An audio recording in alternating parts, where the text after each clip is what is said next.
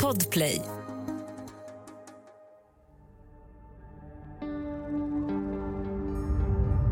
Jag, jag tänker på det nästan dagligen. Alltså. Det är sjukt att du ringde och pratade om det. Alltså. För att jag, jag, jag är helt... Uh, ja, det, det är otäckt det där. Alltså, att man, jag känner på mig att jag, jag känner mördaren. Liksom. När vi inledde vår granskning av mordet på Visby hotell och började intervjua de tidigare anställda så fick vi snabbt upp ögonen för en specifik person.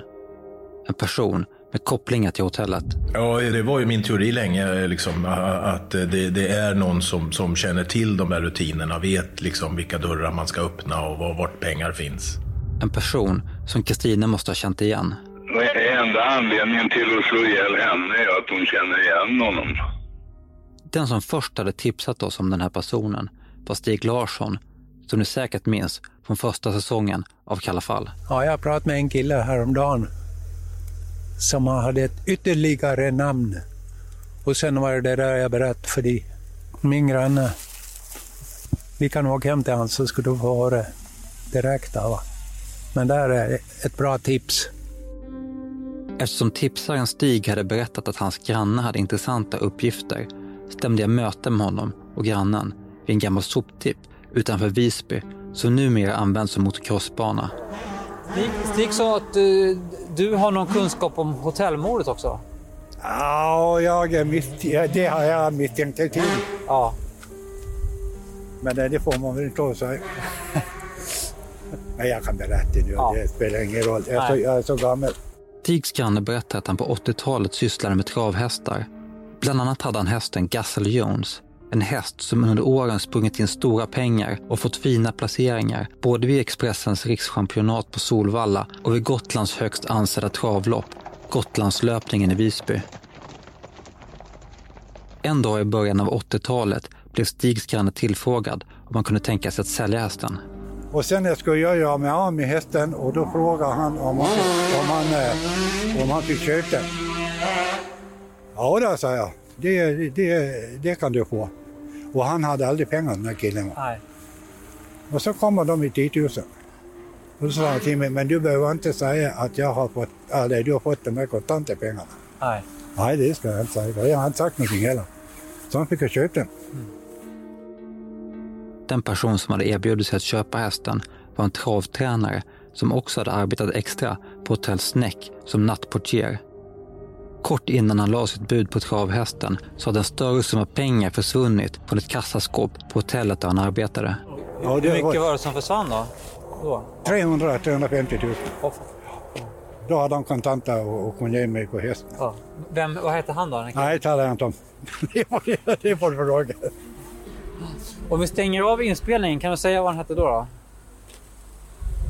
Ja, det det nu blivit dags att granska detta spår närmare och se ifall det kan finnas ett samband mellan kassaskåpskuppen på Snäck och mordet på Visby hotell. Jag heter Urban Järdek. Och jag heter Tobias von Braun. Det här är Kalla fall.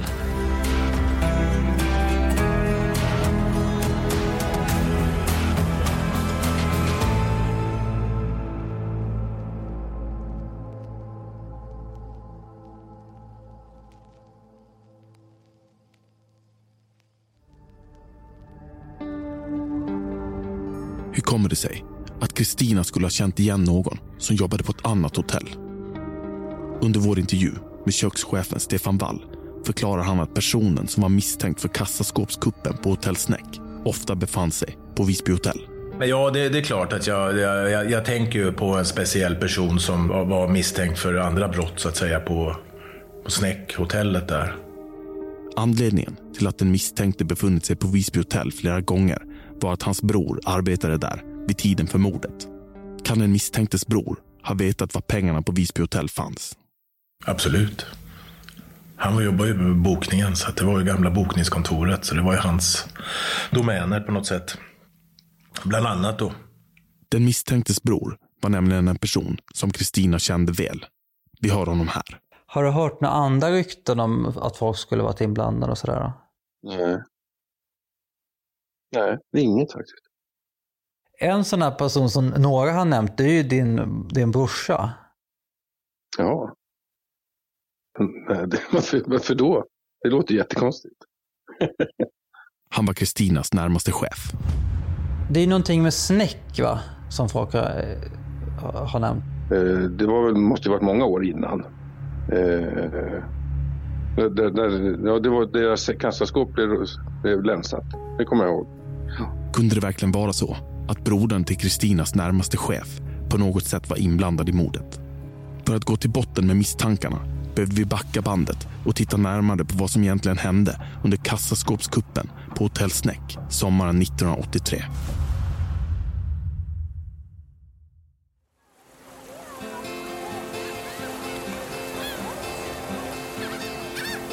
Cirka tre kilometer norr om Visby innerstad ligger stranden Snäckgärdsbaden.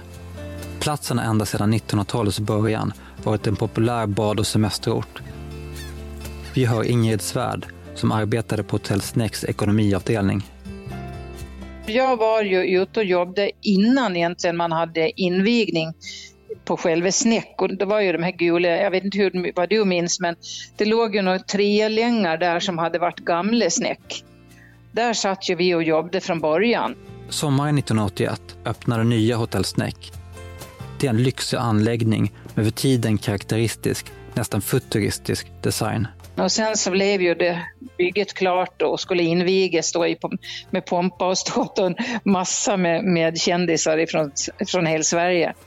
Eh, och det var ju 81 på sommaren eller på försommaren.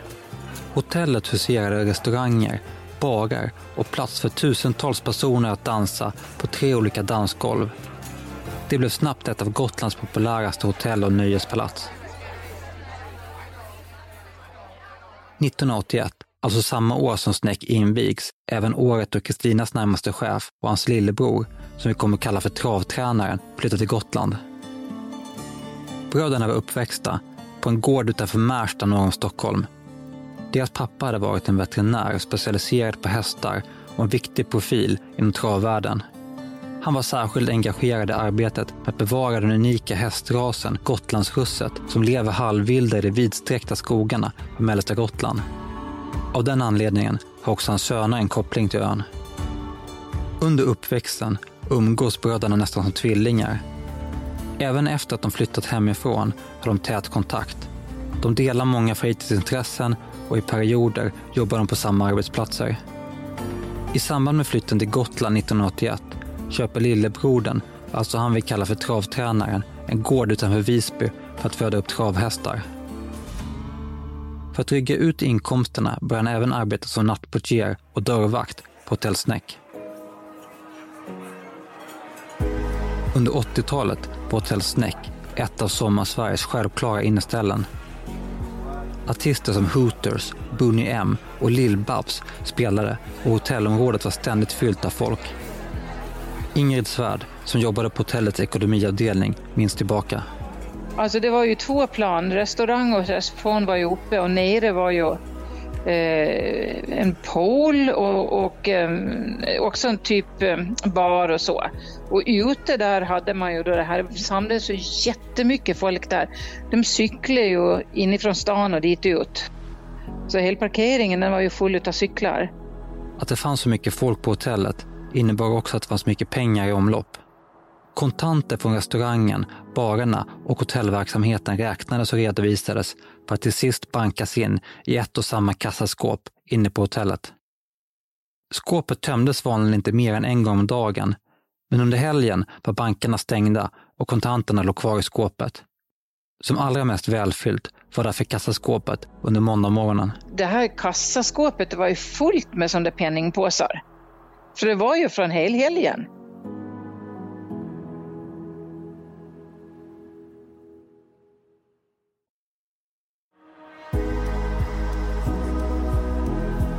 Helgen den 16 till den 18 juli 1983 var hektiska dagar på Hotell Snäck.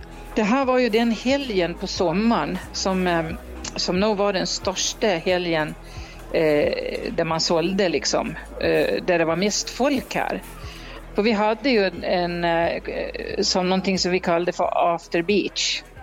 Eh, och det började ju på eftermiddagen där vid fyra tiden tror jag. Då gick vi och som satt på kontoret oftast hem.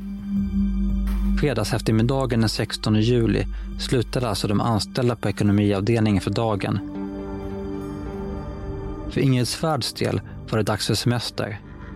Hon lämnade därför nyckeln till kassaskåpet där alla pengar förvarades till sin chef. När jag gick så sa jag att nyckeln ligger på ditt bord. Ja, ja, men den skulle han ju ta då. Och sen är det ingen som vet var den tar vägen. På morgonen den 19 juli får Ingrid ett telefonsamtal från sin chef. Jag åkte på måndag morgon härifrån och bilade till Blekinge. Eh, och när jag kom fram dit så ringer han mig. På den tiden hade jag ingen mobil så han ringde ju till min syster då och skulle prata med mig. Och då så, så frågade han bara så här, eh, tog du med dig nyckeln? sa han. Nej, den la jag på ditt bord, sa jag. Jaha, ja, ja, men då vet jag, sa han bara. Och då började jag ju misstänka att det hade hänt någonting. Klockan halv tio på måndag morgonen skulle skåpet öppnas. Man hade då upptäckt att ingen visste var nyckeln fanns. Hotellets ekonomichef har än idag svårt att prata om saken. Ja, det var ju ett, ett trauma kan man säga. Jag var ju ansvarig för kontoret kan man säga. Jag var ju ekonomichef eller controller sa man då.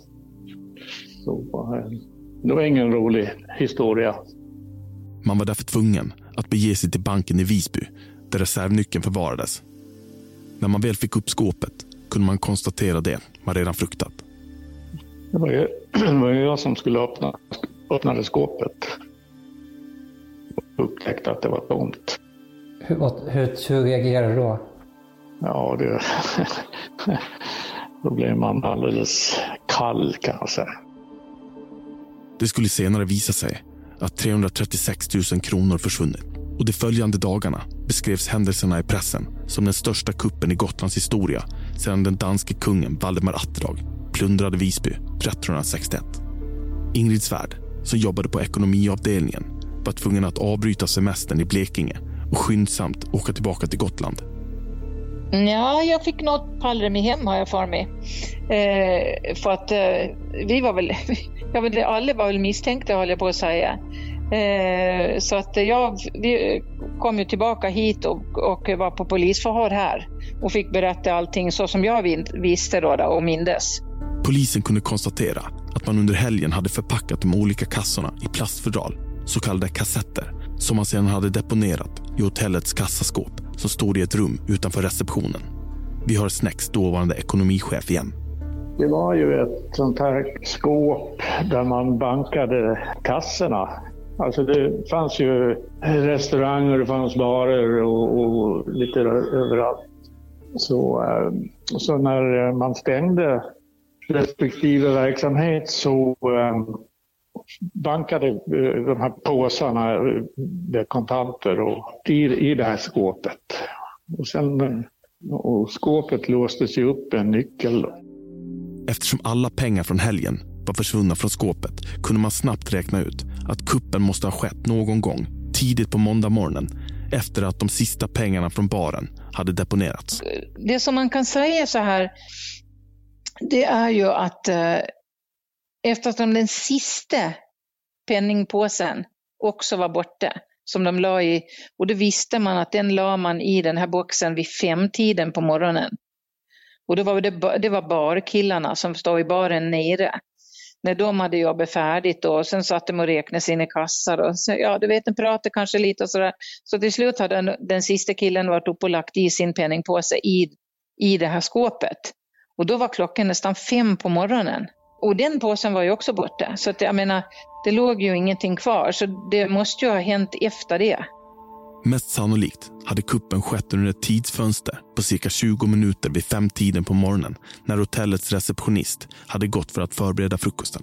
Tjuven måste då ha öppnat kassaskåpet, lastat över alla dagskassorna till någon form av väska och sedan lämnat hotellet, antingen genom huvudentrén eller en sidoingång. Men ingen hade sett någonting och inga spår fanns från gärningsmannen. Kuppen hade varit mycket skickligt utförd. Vi hör Ingrid Svärd från ekonomiavdelningen igen. Ja, egentligen så var det ju inte ett inbrott egentligen. Det, Snäck var ju inte låst så på det sättet. Vi hade ju, det var ju, receptionen var ju alltid bemannad dygnet runt. Och eh, kontoret var ju inte heller låst och, och, utan man hade ju kommit över den här nyckeln till kassaskåpet. Så det här var ju egentligen inte ett inbrott, det var ju en stöld. Stölden hade alltså ägt rum precis innan eller efter klockan fem på måndag morgonen. Både festande och de allra flesta som arbetar på hotellet hade då sedan länge lämnat platsen. Men det fanns personal på plats under natten. En av dem var mannen som vi kallar för travtränaren, som den aktuella natten arbetade som vakt på hotellet. Han var den som hade hand om eh, insläppet. Han var väl eh, chef för alla de här vakterna. Enligt hotellets ekonomichef misstänkte man redan från början att kuppen måste ha begåtts av en insider. Eftersom det inte var någon åverkan på skåpet och uppbrutet utan det, eh, så måste någon ha gått in med en nyckel och det är väl inte så troligt att det är någon utifrån som skulle ha tillgång till nyckel eller, eller pool. Med allra största sannolikhet hade insidern jobbat på hotellet i närtid. Säkerhetsrutinerna kring kassaskåpet hade nämligen varit i bruk under mindre än en månad. Enligt Ingrid Svärd på ekonomiavdelningen hade nyckeln troligen försvunnit redan under fredags eftermiddagen efter det att hon lämnat den på sin chefs skrivbord. När jag gick så sa jag att nyckeln ligger på ditt bord. Ja, ja, men den skulle han ju ta då. Men han var ju inte på plats när jag lämnade ifrån mig den och det var väl, det var väl dumt. Och då tror ju jag att någon, någon som jobbade där, för det kan ju inte vara någon annan än någon som har jobbat där, har ju varit in på kontoret och kanske sett det här och lagt beslag på nyckeln redan på fredagen. Och jag vet, jag pratade med eh, jag vet, Lennart Ekengren, han var ju polis på den tiden och utredare och så. God vän till mig och jag vet vi pratade om det en gång och då sa jag så här, men jag tycker det är så konstigt om man ser en nyckel ligga någonstans, varför, varför tar man inte den och ger den till någon som man vet kan skydda nyckeln? Istället för att låta den ligga framme då eftersom han ju rimligtvis inte kom tillbaka när han skulle. Men då sa Lennart att nej, men du ska veta att det finns ju folk som bara ser möjligheter när de hittar en nyckel. Alltså, vi människor som är ärliga, vi försöker skydda saker som någon kan utnyttja. Men det finns ju de som alltid ser möjligheten till att utnyttja någonting. Det är ju det som är skillnaden. Liksom. För jag tyckte det var så konstigt för det var ju så många som visste vad den här nyckeln betydde och att, den, att någon då la beslag på den. Det, det, var ju så mystiskt allt. Allting var ju så mystiskt. Tusen frågor. Hur utredningen därefter framskred är höljt i dunkel. Ingen dömdes någonsin och i samband med att brottet preskriberades så blev hela polisutredningen makulerad. Jag tror inte att man, eller, eller också så har man bestämt sig för vem det är och inte kan påvisa, och man kan inte bevisa det. Jag, jag vet ju att de undersökte ju om det var någon som hade kostat på sig någonting speciellt efteråt, att det var någon som hade spenderat pengar och så här. Men för den som är smart gör ju inte det. Under de här åren florerade många rykten bland personalen. Nu har en annan för detta anställd på Hotell Snäck. Det var ju snack om att de var ute och grävde upp i någons eh, trädgård eller något sånt där. Men någon som hade en hästgård där för mig. Och det, det är där jag inte riktigt vågar säga vad som hände. För det, det här är bara någonting som jag har fått för mig. Men att det var någon, att de var ute och letade på någon gård, någon som bodde i en gård. Vi hör Ingrid Svärd på ekonomiavdelningen igen. Eh, och det är ju som han Lennart Ekengren som jag pratade om, han sa att tillfället gör tjuven. Någon visste ju absolut vad den där nyckeln gick till och eh, såg möjligheten. Den hade ju aldrig liggt framme förut. Så att det var ju, det är ju tillfället gör tjuven, det är nog så. Det är bara frågan vem, vem var det som fick tillfället. Man kan ju inte peka ut någon så, men du förstår nog vilket, åt vilket håll jag tänker.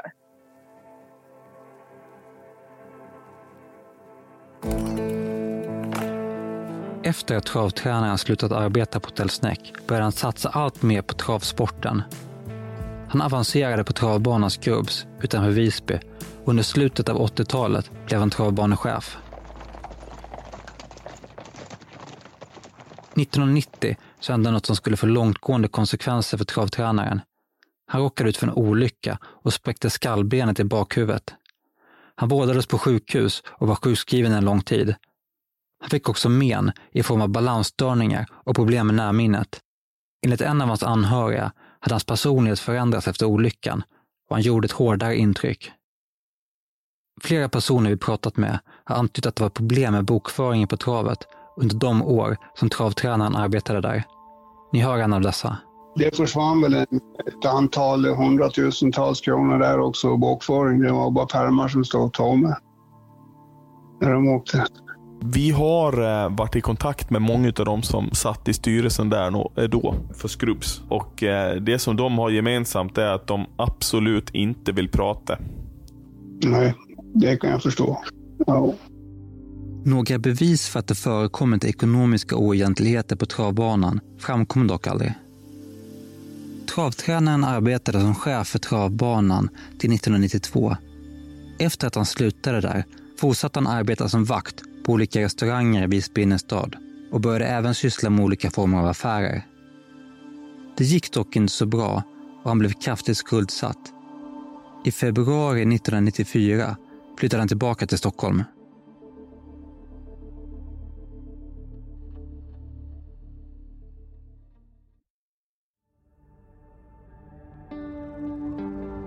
Den 27 februari 1995 skickar en special agent vid Secret Service Paris kontor en skrivelse till Rikskriminalen. Han informerar dem om att ett antal checkar från USAs finansdepartement till ett värde av miljontals kronor nyligen stulits från en postterminal i Washington DC. Secret Service hade nu fått reda på att flera av dessa checkar inkasserats via SE-banken i Sverige. Det blev startskottet för en komplicerad härva som under de kommande månaderna rullades upp. Det visade sig att travtränaren hade varit en av centralgestalterna i härvan. Han satt häktad fram till sommaren 1996 och dömdes så småningom för penningtvätt till två och ett halvt års fängelse. Under tiden hade han även hunnit bli dömd för bokföringsbrott vid Gotlands tingsrätt till ytterligare tre månaders fängelse.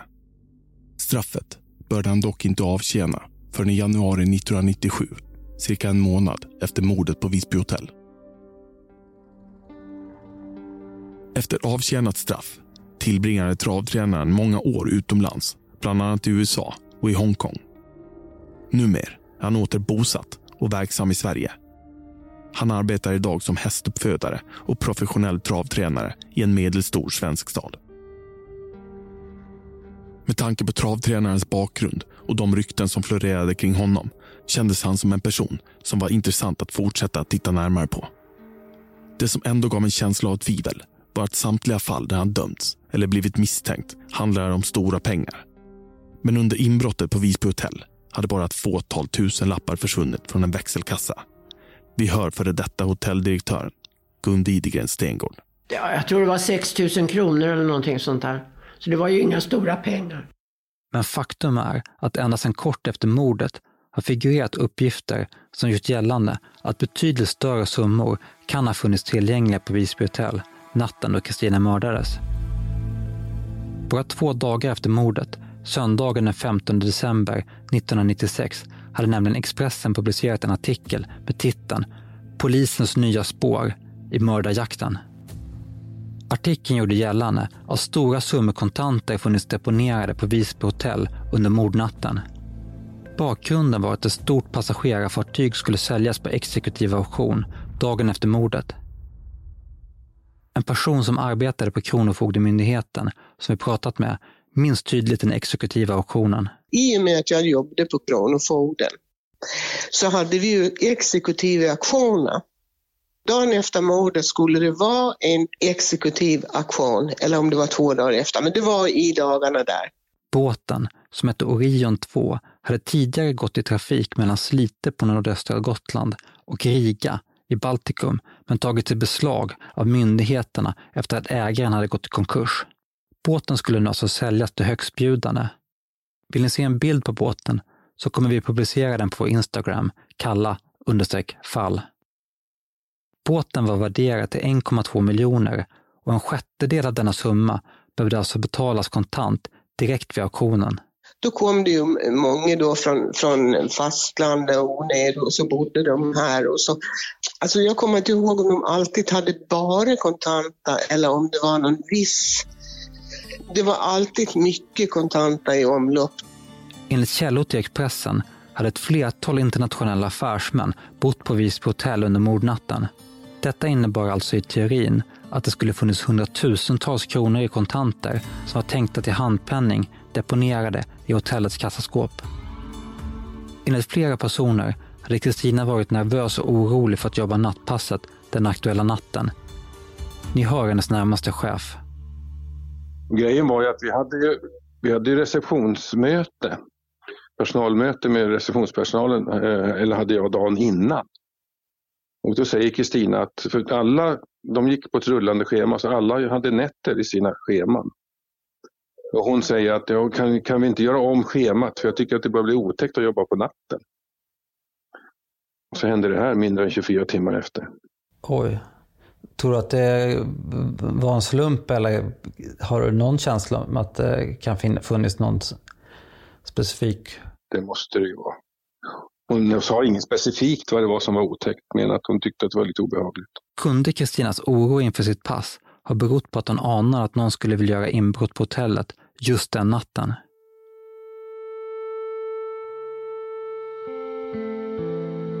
För att en gång för alla gå till botten med de olika misstankarna kände vi att det nu blivit dags för oss att kontakta travtränaren för att höra hans sida av historien. Ja, hejsan. Eh, Tobias von Braun heter jag. Vad bra att, du, att jag kunde få tag i dig. Hej. Eh, har du fullt upp på travet eller? Eh, ja, det är fullt fart. Jag har precis lämnat stallet. Så att, eh, ja. Eh, men, men jag har inte så mycket med det där att göra. Så att, eh, är det inte brorsan du söker eller? Nej, det, det, är egentligen så här att vi, vi har pratat med, eh, med alla egentligen som, som, har, som har jobbet på hotellet och vi har pratat med, med åklagare och poliser och, och, och allt möjligt sådär. Vad jag förstår, har, har du jobbet på hotellet? Ja, ja, både och kan man säga. Jag har jobbat som som eh, hade en firma med ordningsvakter. Eh, så jag har ju haft de flesta ställena runt om på Gotland jag har jobbat på hotellet tidigare i, i olika grejer, så, alltså, med, som ordningsvakt. Så här. Eh, jag har egentligen inget att tillföra alls när, när det gäller eh, mordet. Så. Det finns flertalet som, som fortfarande nämner ditt namn. Ja, okej. Okay. Eh, och då, då blir man ju nyfiken från vår sida. Ja, att, eh, ja det, blir, det blir också kan jag säga. Ja. Eh, för, så då var vi tvungna att prata med dig såklart. Enligt travtränaren finns det en enkel förklaring till att han inte kunde varit inblandad i hotellmordet. Då, när det här skedde, då bodde inte jag på Gotland alls. Jag bodde, jag bodde, jag bodde i Stockholm då, men, men eh, då när mordet skedde eh, så var jag, jag kommer inte ihåg om det var Småland eller Skåne, men det, det, det är så pass länge sedan. Men, men eh, jag var inte på Gotland överhuvudtaget. Så att, jag, men, jag avfärdades ju direkt av det där. Men eh, jag har ju fått höra varför de blev intresserade av mig det, det, var ju alltså för att det var, jag tror att det var en tjej som jobbade i baren. Eh, som hade eh, påstått att hon hade sett mig eh, på, eh, i, i, alltså på hotellet på kvällen innan. Eh, och det var där, därför så kontaktade de mig, de, men det avfärdades ju på en gång. Så det, det, var liksom inte, jag var ju aldrig kallad över, utan det, det, jag träffade en polis på, jag vet inte om det var en Gotlandspolis heller. Jag träffade en polis namnet. Så att det, men det, det var liksom... Det var över så fort att eh, det var liksom, du, du träffade en polis på fastlandet och sen var det färdigt? Liksom. Ja, ja visst. Ja, men det, det, det, var inte fem minuter. Alltså, det, det var liksom bara piff, papp, off så var det borta. Så det, det, ja. Det var ju märkligt, men då, då förstår man ju kanske eh, om det var någon som, eh, som, som sa det, att du var där, att det, då liksom de ryktena stannat kvar. Ja, ja men alltså, det, det, det, har ju alltid varit en jävla massa rykten runt mig. Så, så att det, det, ja, om allting. För, det, det, det var ju samma. Det var ju, jag jobbade ju på Snäck när, när det rånet var. Jag menar, det, det, då var jag utpekad där också. Det, det. Men varför tror du att det är så då? Ja, men det, det, eller då på Snäck, men det, jag var ju en av nattportierna som, som jobbade där. Så att det, det, Eh, vi var ju utpekade allihop och jag menar det, det eh, alltså Snäck är ju, det, det ja, men den kan jag ju mer så att säga. Det, det, för att, det, det, det var ju mycket allvarligare förhör. Eh, men, ja, men det, var, det var väl inget snack om att det, det måste ju ha varit insatt. Sen att nattportieren eh, inte hade tillgång till, för det var ju öppnat med nyckel och, och så vidare. Så det, eh, det är ju en annan sak. Men, men för den nyckeln försvann ju från något eh, eh, från kontorsrum där eh, precis på samma dag. Ja, nå någonting sånt. Va? Det, det, det, men men det, det, det fanns ju liksom inga tillgångar på det. Så, så att det men, ja, men jag var ju avskriven där också. Eh, om det, angående det så, så, så florerar det också rykten om att polisen skulle ha grävt upp din trädgård. Nej, det, det har de inte gjort. Kristinas närmaste chef, alltså travtränarens storebror, hade inte känt till de rykten som påstod att hans bror skulle kunna vara inblandad i mordet. Det borde han ju ha sagt, men det, det har vi inte. Det skulle jag kommit ihåg om han hade sagt. Så att det tror jag inte. Har, har du någon idé om vad det beror på att det är så många som, som uh, har misstankar mot honom? Liksom? Ja, är det ett flertal? Nej, jag har ingen aning. Jag vet inte det. Lite konstigt. Ja. Det var nytt, nytt för mig att han skulle vara inblandad i det. Tror du att han skulle kunna vara inblandad? Nej, det har jag väldigt svårt att tänka mig. Kommer, när var det här? var 96. Då bodde han inte på Gotland längre. Han har heller inget minne av att travtränaren skulle ha varit på besök på ön vid tiden för mordet. Nej, inte vad jag kommer ihåg i alla fall. Och som sagt, han borde ha bott hos mig då. Han hade ju ingen annanstans att bo. Vi tog även upp misstankarna mot travtränaren under vår intervju med före detta kriminalinspektör B.C. Larsson. Nej, det var väl eh, bekräftat att han var inte här.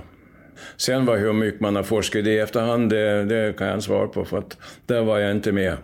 Men jag vet ju vem han är och Hilder är alltihop. Men, eh, Tror du att han skulle vara kapabel till att göra en sån grej?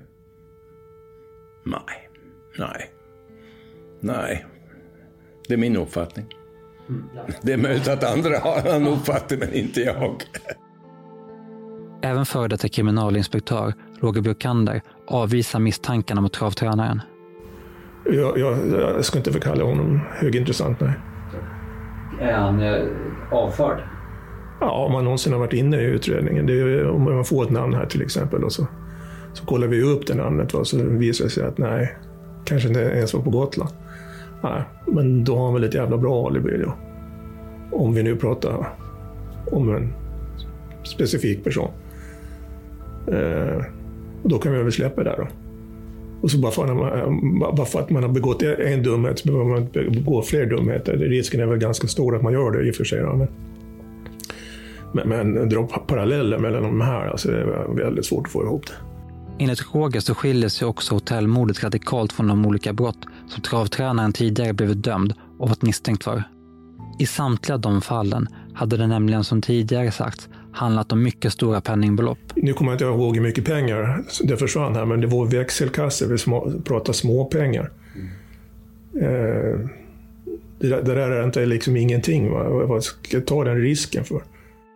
För hur mycket sanning låg det egentligen i uppgifterna om att mycket pengar hade förvarats på hotellet natten då Kristina mördades? Kristina Olofssons före detta kollega Malin Amer, som också arbetade i receptionen, berättar att hon är helt oförstående för de här ryktena. Jag tror aldrig jag fick frågan från någon gäst någonsin att, att, läsa, att låsa in något, något värdefullt. Eh, för det spekulerades ju en del i, i, i pressen så att säga om att eh, eh, det var någon, någon, någon båt som var till eh, försäljning och att eh, eh, det kunde finnas liksom gäster på hotellet med stora penningsummor och sådär. Men, men, men, men ni fick aldrig någon förfrågan om att låsa in och jag har hört den historien. Eh, jag, jag vet naturligtvis inte eh, så. Det, det skulle kännas jättekonstigt. Eh, både att vi skulle ha fått frågan och att någon gäst skulle säga hej, jag har, en, jag har så här många hundratusen, kan inte ni ta hand om dem åt mig? Det, jag tänker att den gästen hade ju säkert behållit de pengarna hos sig, eh, troligare på rummet. Eller lämnat in det i någon bank eller någonting annat. I den korridor där Kristina hade hittats mördad fanns bara det kassaskåp som stod öppet och där restaurangen förvarade sin växelkassa i ett låst fack. Det som tjuven hade brutit upp. Men däremot fanns det ett annat kassaskåp som stod i ekonomichefens kontor. Väl synligt i korridoren utanför fanns ett inkast där personalen kunde deponera pengar från de olika kassorna under arbetsdagen. Vi kontaktade hotellets dåvarande ekonomichef, Lena Lindberg. Vad jag förstår så var du ekonomichef. Det gör Ja, det. det stämmer bra det. Ja. För du satt i det rummet, eller du arbetade i det rummet som, som de här eh, försökte bryta sig in i. ja, det stämmer. Ja. Det var nämligen på dörren in till detta rum som man dagen efter mordet hade hittat tydliga brytmärken. Skulle pengar inför ett eventuellt båtköp ha kunnat förvarats i ekonomichefens kassaskåp och var det detta som tjuven varit ute efter. Det- För poliserna trodde jag att det kunde vara någon inside, men jag sa det att eh, kommer man in i mitt rum så kan du inte öppna kassaskåpet, för där, där finns en nyckel som krävs och den har jag alltid hemma. För det var försäkringsbolagen som krävde det. Även om, man, även om de hade kommit in i ditt rum så hade de inte kunnat öppna det här... eh, Då hade de fått spränga det. Men inte ens då hade tjuven kunnat komma över några pengar för en båtaffär. För detta ekonomichefen Lena har nämligen inget som helst minne av att några pengar skulle ha funnits deponerade i kassaskåpet den natten. Har du någon gång varit med om att eh, folk eh, eller gäster har deponerat pengar i kassaskåpet? Eh, någon enstaka gång, men eh, på min tio år så kan jag nog kanske räkna två stycken. Men om nu inga större penningbelopp funnits tillgängliga på hotellet och travtränaren hade ett vattentätt alibi så behövde vi ompröva vår bild av hur mordet måste ha gått till. Det hade blivit dags att träffa åklagare Susanne Wilborg. Vi träffade henne i ett konferensrum på Åklagarmyndigheten i Visby. Jag började som åklagare 93, alltså det är exakt 30 år sedan nu, för, för några dagar sedan. Eh, men då var ju jag i Stockholm först. Så vi kom hit Mats och jag hösten 95. Så vi hade varit ett år ungefär då när det här hände. Hon har varit förundersökningsledare för utredningen av hotellmordet sedan år 2000, när dåvarande chefsåklagare Sven Modin gick i pension. För då var det ju min chef, jag ärvde ju av honom. Mm. Eh, när han gick i pension. Eh, och då fick jag ta över det. Vid det laget hade man arbetat med fallet under tre års tid och många spår hade följts upp. Jag tar ju över och då är ju Rikskrim iväg och, och då är det ju Roger som liksom presenterar ärendet för mig. Och Sven gjorde säkert någon, någon, någon överlämning på, på det gamla på sättet. Liksom. Så vilka spår man hade följt upp såklart gick han ju igenom då, som jag inte minns idag, för det har varit spår efter det. När hon satte sig in i fallet så slogs hon av att det inte rörde sig om något särskilt väl utfört inbrott. Det känns ju inte speciellt välplanerat. Sen kan det ju vara någon som kan sina grejer utan att ha planerat just detta. Om vi, om jag utgår ifrån att det är en, ett inbrott som går fel eller en stöld som går fel så är den ju inte välplanerad. Och de som då agerade mycket på den tiden, de var ju väldigt välplanerade. Eh, de hade ju liksom specialskor och allt möjligt. Så att, eh, nej, jag tror inte att det var speciellt välplanerat. Utan det är nog en, en plötslig tanke.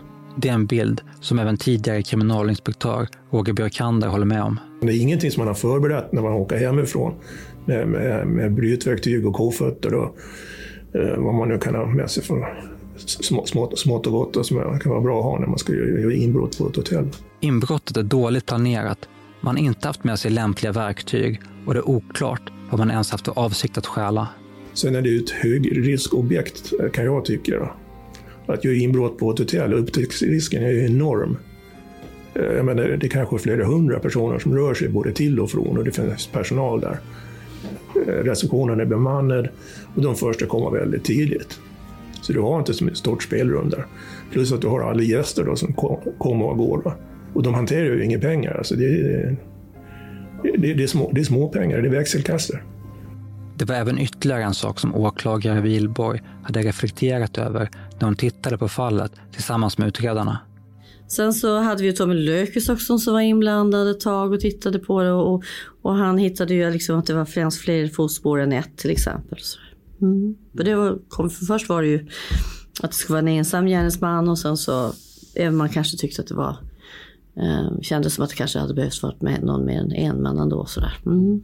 Tidigt under utredningen hade man gått ut med att man misstänkte att brottet begåtts av en ensam gärningsman. Men ju närmare man granskade bevisningen, ju osäkrare blev man på den slutsatsen. Det finns en massa saker som vi tycker liksom att men det kan verkligen en person göra det här. Det finns saker i själva som gör att, att man egentligen bor, ganska tidigt skulle kunna tänka att det är konstigt om det skulle vara en person. Eh, men sen så eh, sitter ju eh, Tommy och tittar på en massa fotspår och hit och dit och då så blir det ju tydligt att det är liksom fler än en skotyp. Och de här eh, Rebook Exofittarna. Eh, De var ju kända väldigt tidigt. Ja. Mm. Men det finns fler skor. Ja. I november 2002, två år efter att åklagare Susanne Wilborg hade tagit över som förundersökningsledare verkade det också som att det äntligen började hända saker i utredningen. Ni hör Östnytt i SVT1. Det sex år gamla mordet på Visby hotell kan vara på väg att klaras upp. En man greps igår av Gotlandspolisen och sitter nu anhållen skäligen misstänkt för mordet på den 46-åriga kvinnliga receptionisten Kristina Olofsson. Den nu gripne mannen har under en tid varit högaktuell i utredningsarbetet. Under torsdagen satt han i förhör lett av kriminalinspektör Mats Hellqvist från Rikskriminalen i Stockholm. Den gripne mannen skulle visa sig tillhöra en krets av människor som polisen under början av 2000-talet hade blivit allt mer intresserad av. Nästa gång i Kalla fall. Det blir lite intressant den här människan som berättar saker för er som, som ju de kanske skulle ha berättat för polisen om de hade såna här teorier och tankar. kan man ju undra varför de inte har gjort. Hon kom in där på kontoret där kassaskåpet stod och vad fan gör ni här? Man var på sin vakt ska jag säga. Som, I alla fall som ensam tjej. Jag fattar inte att jag gick med på jobba där nattetid alltså. Jag tyckte det var obehagligt.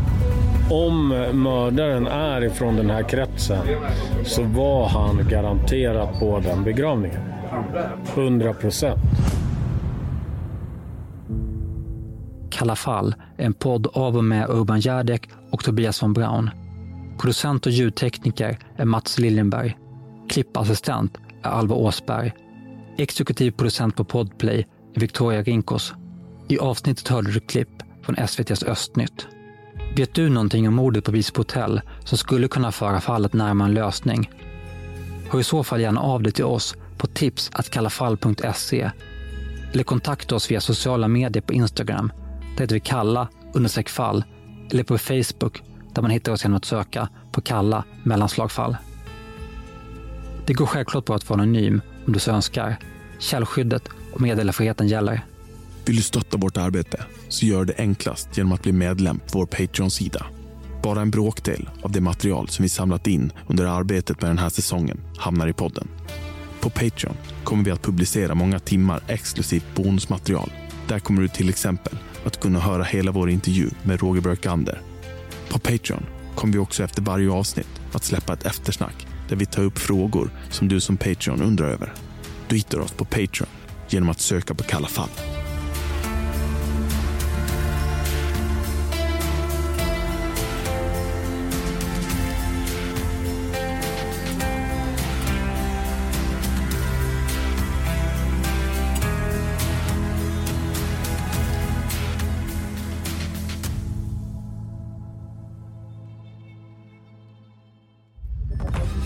Podplay, en del av